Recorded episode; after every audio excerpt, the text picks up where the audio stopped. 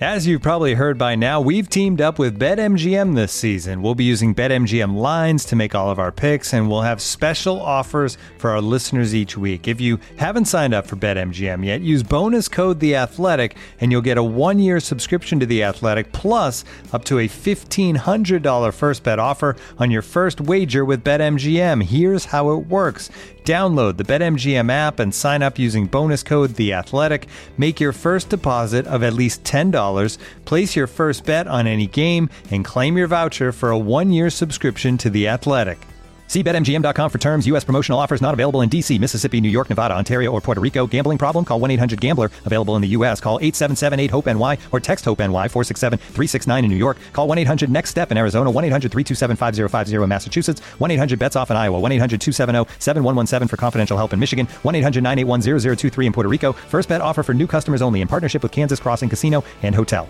Don't forget, if you haven't signed up for BetMGM yet, use bonus code The Athletic, and you'll get a one-year subscription to The Athletic, plus up to a fifteen hundred dollar first bet offer on your first wager.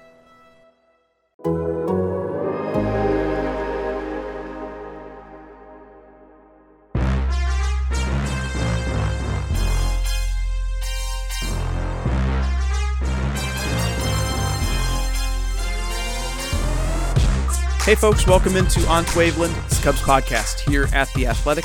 I am Brett Taylor, joined by Sahadev Sharma, and we may be joined shortly by Patrick Mooney, who is um, out in Arizona doing his thing. Oh man, he's he's connecting right now as I've started the pod, and I've got to simultaneously let him know that we're already recording while also keeping it interesting for the listeners and not getting too meta because they're like listening to this right now. So, as I said, Patrick Mooney joining us from Arizona. He, I like that he's lowering his mask.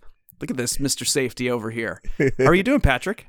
I'm good, guys. My apologies for being uh, a little late here. You're fine. We knew you had to cover the absolutely shocking breaking news of the Cubs, uh, reportedly, at least according to Jesse Rogers so far. I don't know if you could confirm it for us, but Eric Sogard in on a minor league deal. What are your sources telling you, Patrick Mooney, about Eric Sogard? Well, I would not doubt Jesse Rogers at all. Uh, we wrote about Sogard, I think, in like one of our spring training previews, Sahadev, and it was kind of like, you know, the Cubs have had shown interest, had him on their radar, but they've done that almost like every single offseason for the last, I don't know, maybe three years, even on trade deadlines in between. And the Cubs finally stepped up with a minor league deal here on March 3rd, 2021.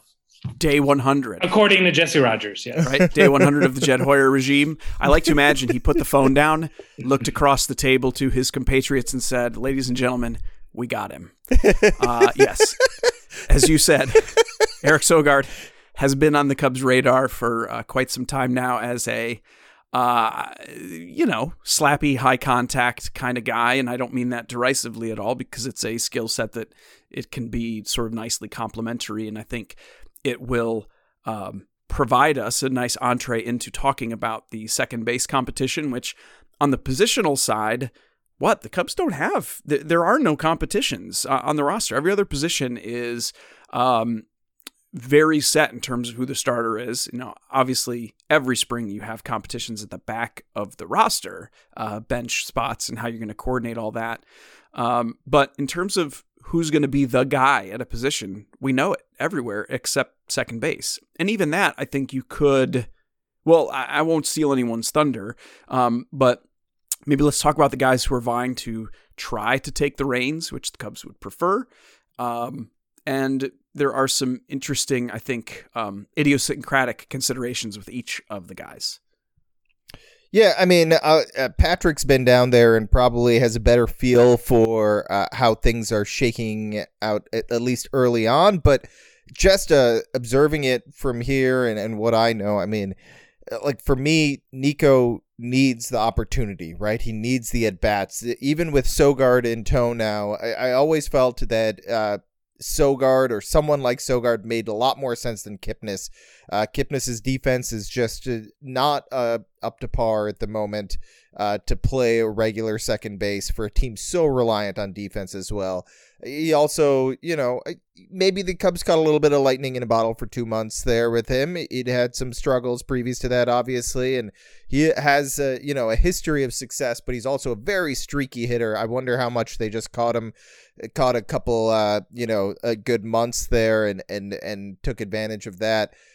Uh, I, I, think right now with Sogard, obviously it th- throws a little loop into things, but I'm I'm curious to see how much they push. It, it kind of seems like it, you know, very early on here, it seems like it would play out like the Kipnis situation, where yeah, he's on a minor league deal, uh, but this guy's probably going to make the team unless uh, he just doesn't, you know, look right during the spring.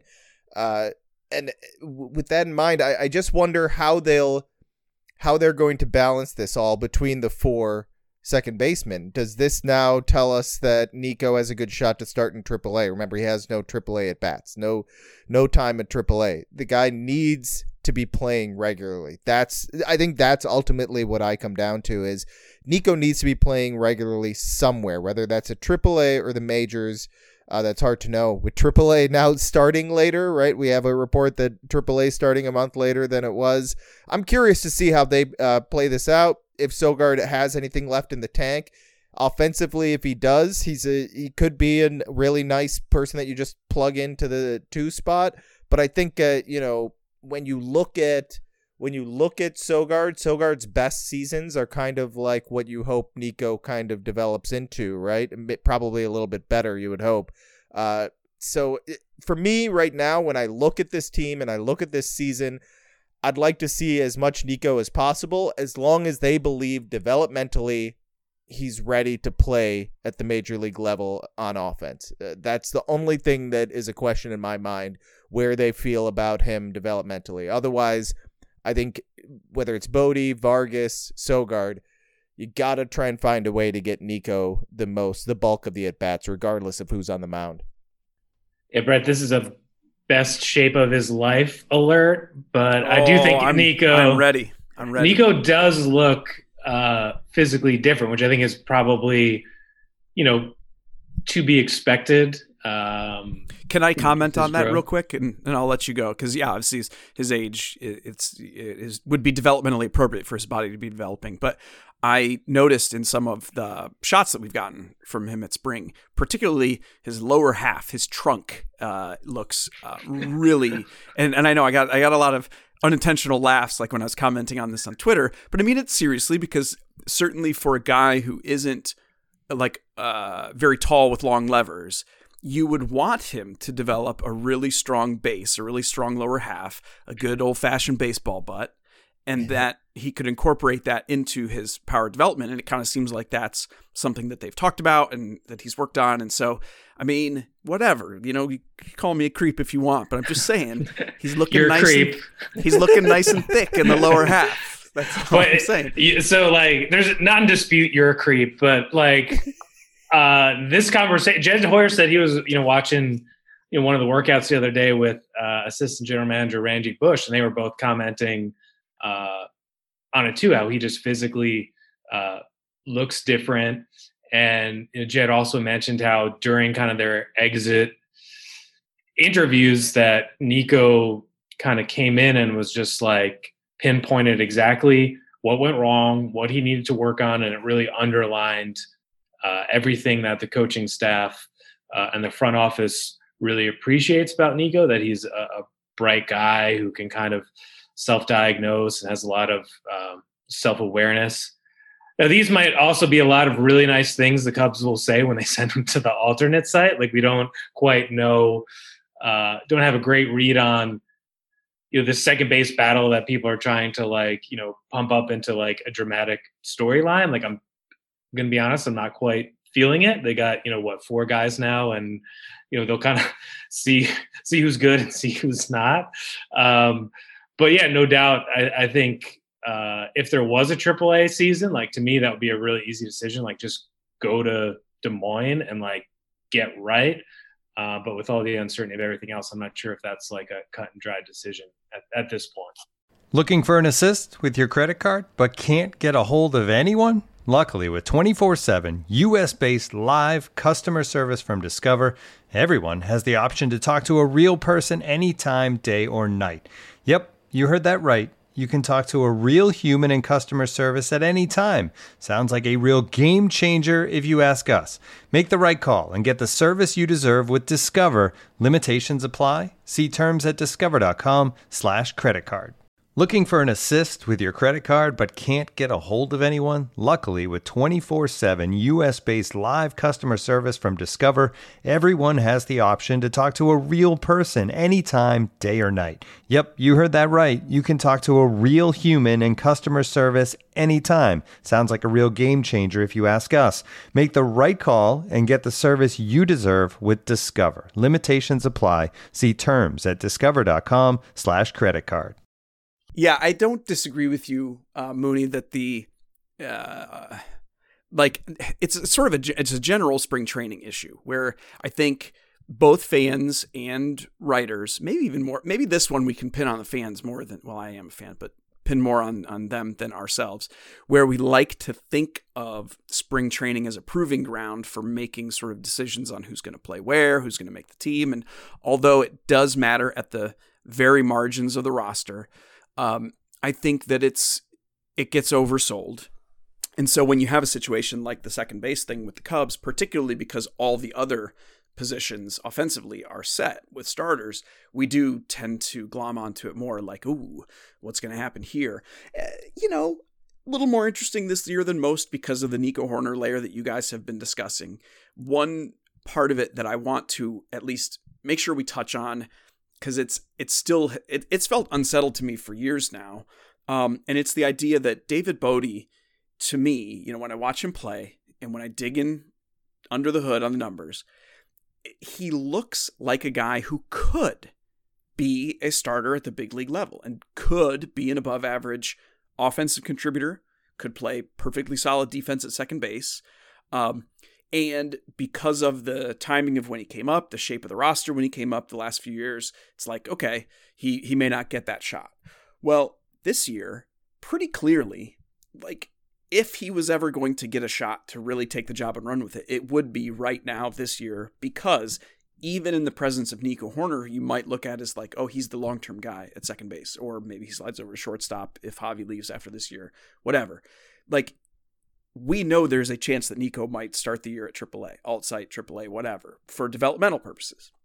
And so if that were to happen, or even if it's on the table as a possibility, it's like now is as good a time as you're ever going to see to really give David Bote a chance to be like, no, no, no, I'm an everyday player uh, because he's he's getting into his upper twenties. They've got him signed. Wouldn't you kind of want to know? You already know he can be a, a capable bench guy, spot starter, whatever. Um, I don't know. Do when when if ever are you going to be able to make that determination that okay, yeah, he's just he's he's a really really good bench guy, but isn't going to be a starter. Yeah, I, I mean I think that's fair uh, to to try and one to to wonder if if Bote has is something more than just like this super utility guy or, or bench guy at, at second and third base.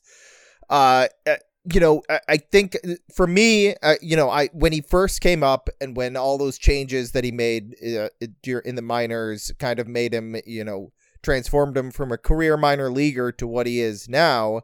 I was curious of the same thing, and I wonder, you know, like we we've seen this in baseball, right? Uh, particularly with the Dodgers. The Dodgers seem to do it a lot.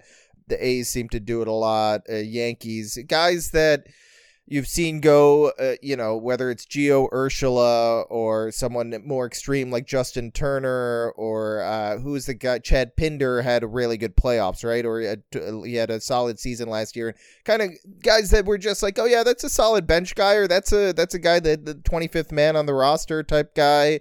Uh, don't really put a lot of thought into it, and then they turn into everyday guys, or in Turner's case, even something more MVP type candidate.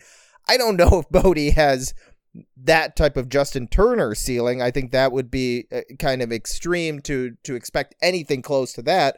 But yeah, I, I think it is fair to wonder what more can he be. He's he's got a solid approach. Uh, approach. He, he, he can take his walks. We know he's got power. Will the swing and miss kind of uh, stifle him in a sense offensively overall? Is is his approach overall going to keep him from from really being more than a bench guy? Are there certain types of pitchers that he's just consistently going to be exposed by? high fastballs, breaking balls. I, I, I, didn't, I haven't looked at the numbers recently, but I know in general breaking balls in the past have just sunk him. Uh, like it, almost to the point where it's it's hard to you know it's hard to assume that he can get past it. But yeah, I, I think that's a fair question, and I think if I think you're right. Maybe this is the type of season where you need to figure those types of things out. You need to get Nico Hoerner developmentally correct, right? You need to develop him properly offensively because he is clearly a part of the future or needs to be is expected to be a part of the future. So you want to make sure you don't you don't stifle him developmentally, eh, whether that means getting him regular playing time at at uh, at the major league level, or whether that means sending him to the alternate site and starting him off at AAA come May, whatever it may be. Uh, and then, eh, and yeah, maybe maybe that means if that's the case, then it's between Sogard and and Bo- Bote getting regular playing time, and and kind of Vargas as the super utility guy. I I, I wouldn't be totally against that, Brett. I I think that's a fair fair question to ask. What can David Bote be, even if even if I even if most people believe that he is what he is, and and that's a perfectly solid bench player and a, a capable player to have on your roster, but uh, I, could tell. I'm, I'm sure he believes he can be a lot more. So so give him the opportunity and let's see what more he can do, and then kind of go out there and prove it. I, I wouldn't be against that. I also think too this deal is kind of indicative of how Jed Hoyer has approached this offseason and this roster, and I think recovering from uh, some serious low points there uh, in late December and, and mid January. And, you know, it's like the Cameron Maybin deal. And I think, Brett, you had written some on Bleacher Nation like he's a he's an average major league player, which is not a slight at all. Like that's, you know, um, kind of an amazing compliment away. Like, you know, these are established major league guys who know their roles, who've been on winning teams, who know how to handle uh, a full season and kind of the grind in a playoff race. And whether that's someone like uh, Jake Marisnick, uh, Brandon Workman, there's all these kind of little pieces that, um, if the Cubs stars play like stars this year, the Cubs could be pretty good. And you know, who knows who's going to get injured between now and April 1st. And Sogard can fill in in a lot of different spots and offer this lineup something that they've been kind of lacking for years now, which is why they've kind of circled Sogard for uh, a, a while now. And like things are going to go wrong. Like guys are going to get hurt. Players are you know going to be bad. Like like this happens, and, and I think there are a lot of, um, I think the way Jed put it when he first took the job, I'd asked something like, you know, are you kind of the guy, with all due respect, like cleaning up the mess here? And he said, well, you know, it's you just have to stack one good decision on top of another, and I think this Sogard is, you know, it's like total low risk. I mean, no risk type of deal, and they've been doing that you know, for several weeks here now, and you can kind of see a team that is going to be really competitive in a bad division. You know, I, and I just want to touch on the the average player stuff. I think that's so important to bring up that just being an average player is a huge deal in baseball, and we've criticized the Cubs a lot over the recent past of the lack of depth. And, and yeah, I, I, think the Cubs needed to make some bigger moves and and add uh, more impact type players over the past couple off seasons, but I can't criticize him this offseason, even though it took forever and there was plenty of time, like uh, Patrick touched on, to criticize him in, in December and early January. Depth wise, Cameron Maybin, Jake Marisnick, Eric Sogard, David Bote, Vargas, Austin Romine, those are all, none of those guys are impact players. None of those guys are going to, uh, you know, light up the, the, light up statistics or the box score in any way but they they're they're all solid uh, clubhouse guys. They're all quality depth. They're that's how I'm not saying this is a great team. I I I think we've we've talked about that ad nauseum about yeah this looks like a team that can compete in a bad division, but when it comes to depth, I mean, they've actually created solid depth. When it, you know, I, I'm I'm kind of now that I look at everything and actually think about it, like those are all players that yeah, winning teams would want as their backups.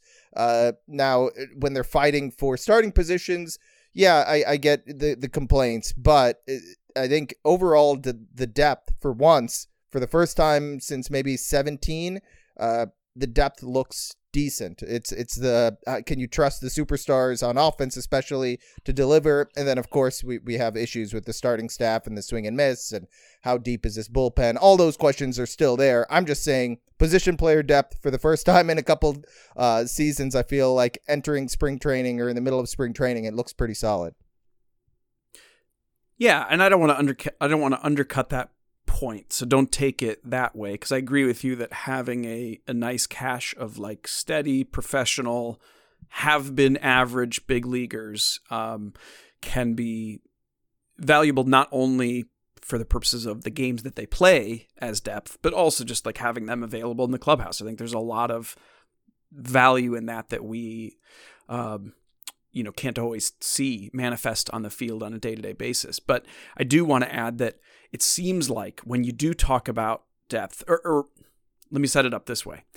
Jed hoyer had in front of him the opportunity to make these kinds of additions the cameron maybin the eric sogard these guys because the cubs right now are lacking so considerably in aaa level young guys that are pushing their way sort of out of options kind of we got to figure this out. We have too much depth. How do we make this work kind of where they were 2015 16 um, and it tends to be the case that the best teams have that the best teams yeah they'll make some smart additions here and there but they don't have a ton of room to add a guy like eric sogard on march 3rd because they already have a bunch of guys that are pushing and crowding and where you couldn't even look at a Sogard and say, "Oh yeah, I could see the the path for him to get starts" because you just have too many options and the Cubs aren't there right now. Yeah. No, that's and completely so fair. everything yeah, so everything you So said guards correct. looking at this like, dude, I'm I'm I'm in. You know? Yeah. I mean, and and that is but but to to Hoyer's credit, to the Cubs' credit, if and and I think we said this a lot about this roster back in November, maybe thinking about a different tier of free agency, but like if you have opportunities, you can only play with the hand you're dealt. And like the Cubs were in a certain reality where they were going to have these opportunities available. So it's like, well, okay, then you might as well get some of the better cheaper one year veteran types that you can get because you can offer them opportunities. It's better than not doing anything at all. And and to both of your points, I think it's going to help them stay more competitive in a crummy division this year. And um, you know, let me add to this. I, I'm t- it's going to be a total dick move, but I'm going to add to this here at the end because then we got to wrap this thing up shortly. Uh, I loved seeing that the Cubs were one of 11 teams in attendance at the Yoenis Cespedes workout because, look, it, it, will it happen? Uh, probably not. Just statistically, probably, they probably won't sign him. But in a world where, like, oh, suddenly end of spring training, owners and players get together and like, you know what, we are going to have the DH this year. It's better for pitchers. We're just we're going to do it. Wouldn't it be great to have rostered on a minor league deal a guy who has got the upside of a top tier bat, but who really only could be a DH, you know? Well, the Cubs don't have that guy right now. And I'm just saying, among the potential options still out there that would offer you actual upside as an everyday DH, you're not going to find better than Cespedes. So, okay, great. If he's into it, and if you could convince him that the DH might happen, do it man. I, I so I kind of loved that they were still considering that, and that that fits kind of into what we're talking about here, where if you have opportunities, you might as well take advantage of that and, and try to bring in a, a potentially good and let's admit it, fun player like Cespedes. Any last words there on that side? If I knows Mooney ducked out on us, which is, is perfectly appropriate because that's his new. He's going to be like the slide in late guy, Yeah. slide out early guy. I kind of dig it. He gets in his points and then he's out of here. But yeah, um, you got any got any last words there, Sahadev? No, I mean, I, I think you make a perfectly fair, I- I- interesting point. I, I don't know how likely it is they get together and, and do that and then bring the DH back. I'd be all for it, but you're you're right. Like that's a that's a kind of the perfect player to to stash away and hope he has the upside to to kind of be a, a force on offense, even if the the downside is absolutely nothing, like never stepping on the field again. But Right. which is Yes. which is fine. It, he does have just that fascinating range that like if he's back and healthy and good, oh, he could be a serious impact bat. If he steps in another hole while running away from wild boar or whatever that that report was, well, you might not get anything out of him. Uh, so anyway, we'll leave it there. Um, and uh, thank you, folks, as always, for listening. This is On to Waveland. It's the Cubs podcast here at The Athletic, which you can always get at The Athletic on the app, but you can also get it on Spotify or on Apple Podcasts, wherever you get your podcasts. Make sure you are subscribing, rating, reviewing, showing us that love or hate if you hate, but you know, maybe keep that to yourself. Didn't your mom ever teach you? You know, keep that stuff to yourself. So thank you. I'm Brett Taylor. Catch my stuff at Bleacher Nation. That is Sahadev Sharma and Patrick Mooney. Catch their stuff at The Athletic. We will be back at you next week. Thanks for listening.